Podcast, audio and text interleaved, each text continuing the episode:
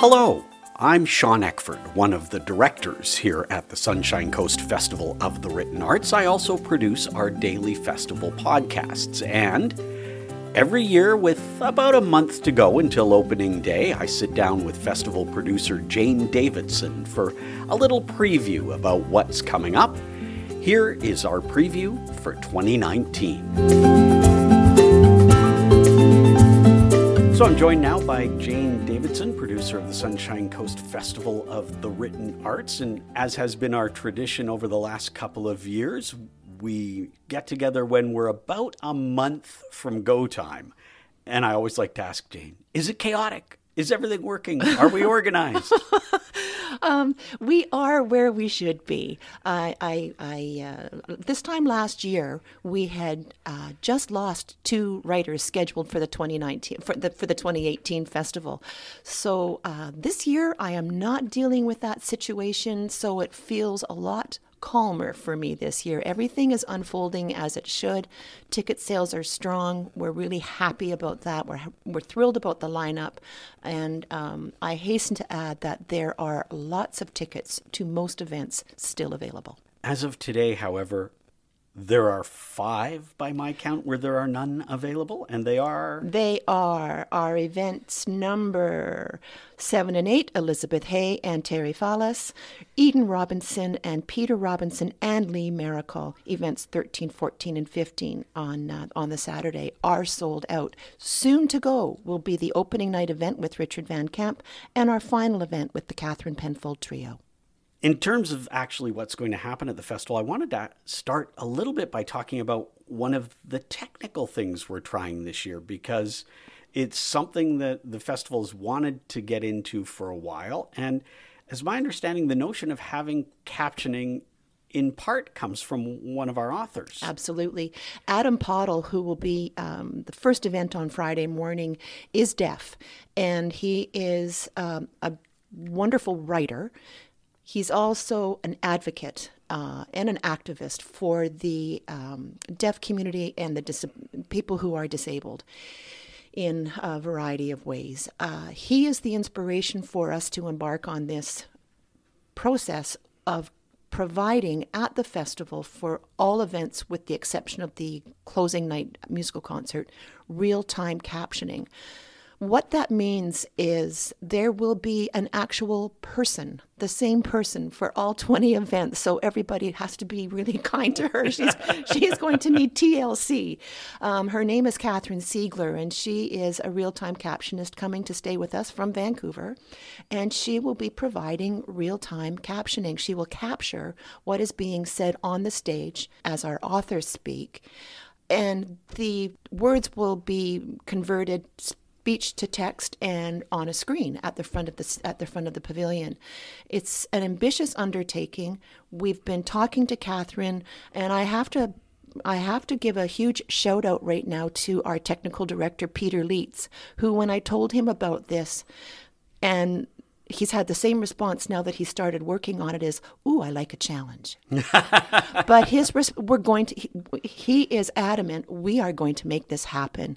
And I can't tell you what a relief and a joy it is to work with somebody who has that kind of spirit. I'm really excited because it makes possible the inclusion of deaf people at our festival and it will enhance the experience for people who are hard of hearing.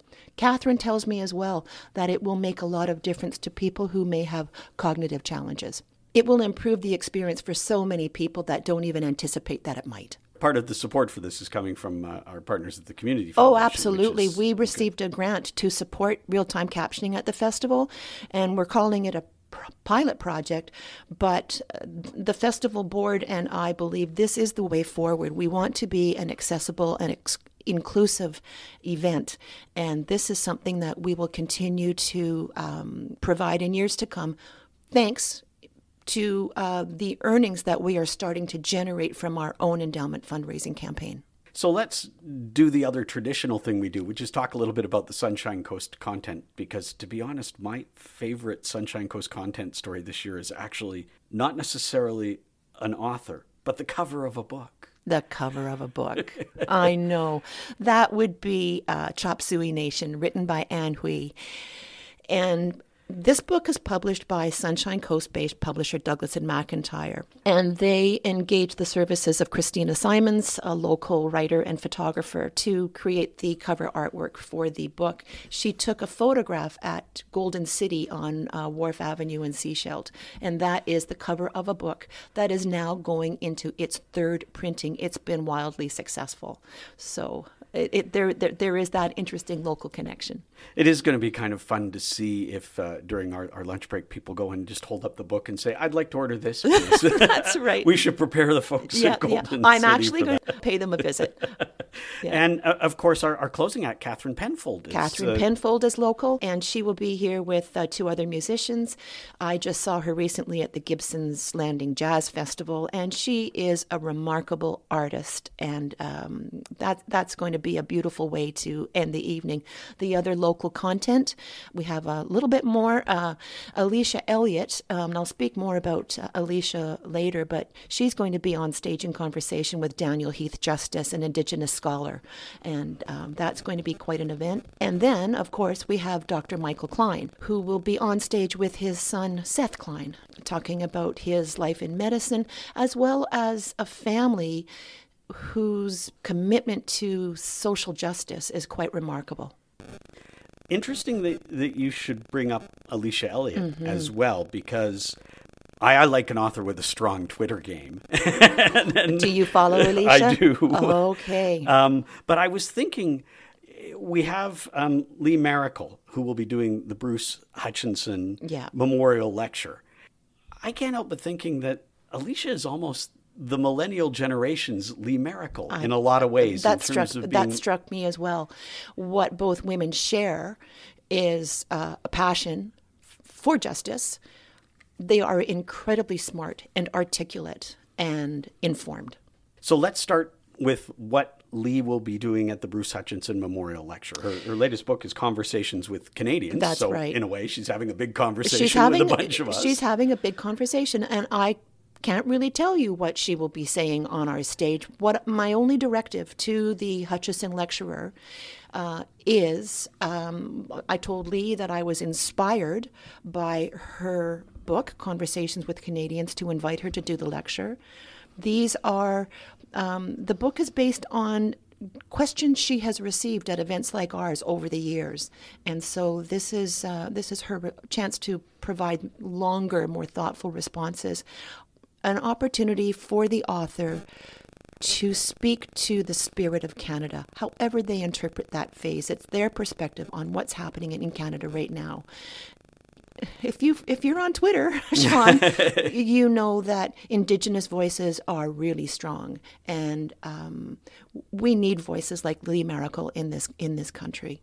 I am sort of putting aside Alicia's book to to digest last mm-hmm. because mm-hmm. yep. from what I've seen diving into it already a little bit, this is this is uh, going to be a tough read for a lot of us, especially those of us from settler backgrounds, but yep. well worth it. Absolutely worth it. This is a series of essays. I first became aware of Alicia on Twitter. and this was back, um, you know, a couple of years ago when um, there was quite a controversial exploration of Joseph Boyden's Indigenous identity. I was struck then um, by Alicia's presence on Twitter, but that led me to search her out. She has since been published in the Globe and Mail, Maclean's magazine, a variety of, of journals.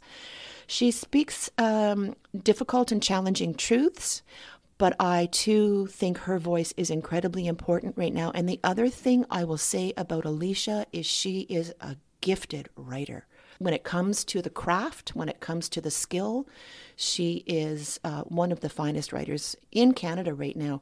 Now, this is a first-time book, a, a first a first-time pub, uh, published book, and she's on the Canadian bestseller list well known as a, an essayist in other forums up to yeah. now as well, yeah. of course, which yeah. is uh, why I think uh, the Twitter format seems to, to fit for people who are good essay writers. That's right. They're little miniature essays. Yeah, yeah. But I'm I'm really excited about Alicia. I want to see a full house. I have made tickets available to um, a lot of people in the community. Anybody who's curious about what Alicia has to say, and um, wants to attend, and quite frankly, if you can't afford the price of a ticket, give me a call. I want to see that house full. I want to turn now from one of the authors making her first appearance here at the festival to a fellow we've seen before. And it's just sometimes amazing the longevity that some people manage to have in their career, especially if they write about a single character. But that always happens mm-hmm. with mysteries and police I know procedurals. Where you're going. Peter Robinson. Peter Robinson. This is festival number 13 for me. Peter Robinson was a favorite when I came uh, back in 2007. His newest book is actually coming out two months after our festival, but there is such an incredible body of work for um, uh, readers to access. He, uh, Inspector Banks, is infamous uh, Peter Robinson himself is quite in- infamous in, in the sense that he has been published worldwide in many, many, many languages. He also happens to be just a really lovely, approachable, friendly person. He loves this festival, and I'm I'm so thrilled to have him back. And oddly enough, like a lot of Canadian writers in this genre, sets his stories in other countries. That's right. That's right. I also have to ask you about uh, whether it was deliberate or, or a programming quirk, how you decided that really what you needed to lead into Peter Robinson was the other Robinson coming to the festival, Eden Robinson. Well, there's a dinner break between them, oh, so see, it okay. wasn't really. you didn't just put all the Robinsons no, in one. No, I did not put the Robinsons together. There's Eden is our last uh, event on Saturday afternoon. She's again, she's a festival favorite and a favorite of mine. She's been declining invitations um, in the summertime because she she's very disciplined about nope i have to write. And uh, so I, I totally respect that. But when i got a, an email from her publicist oh about 18 months ago saying she would she would be willing to come for 2019 i said done. Signed.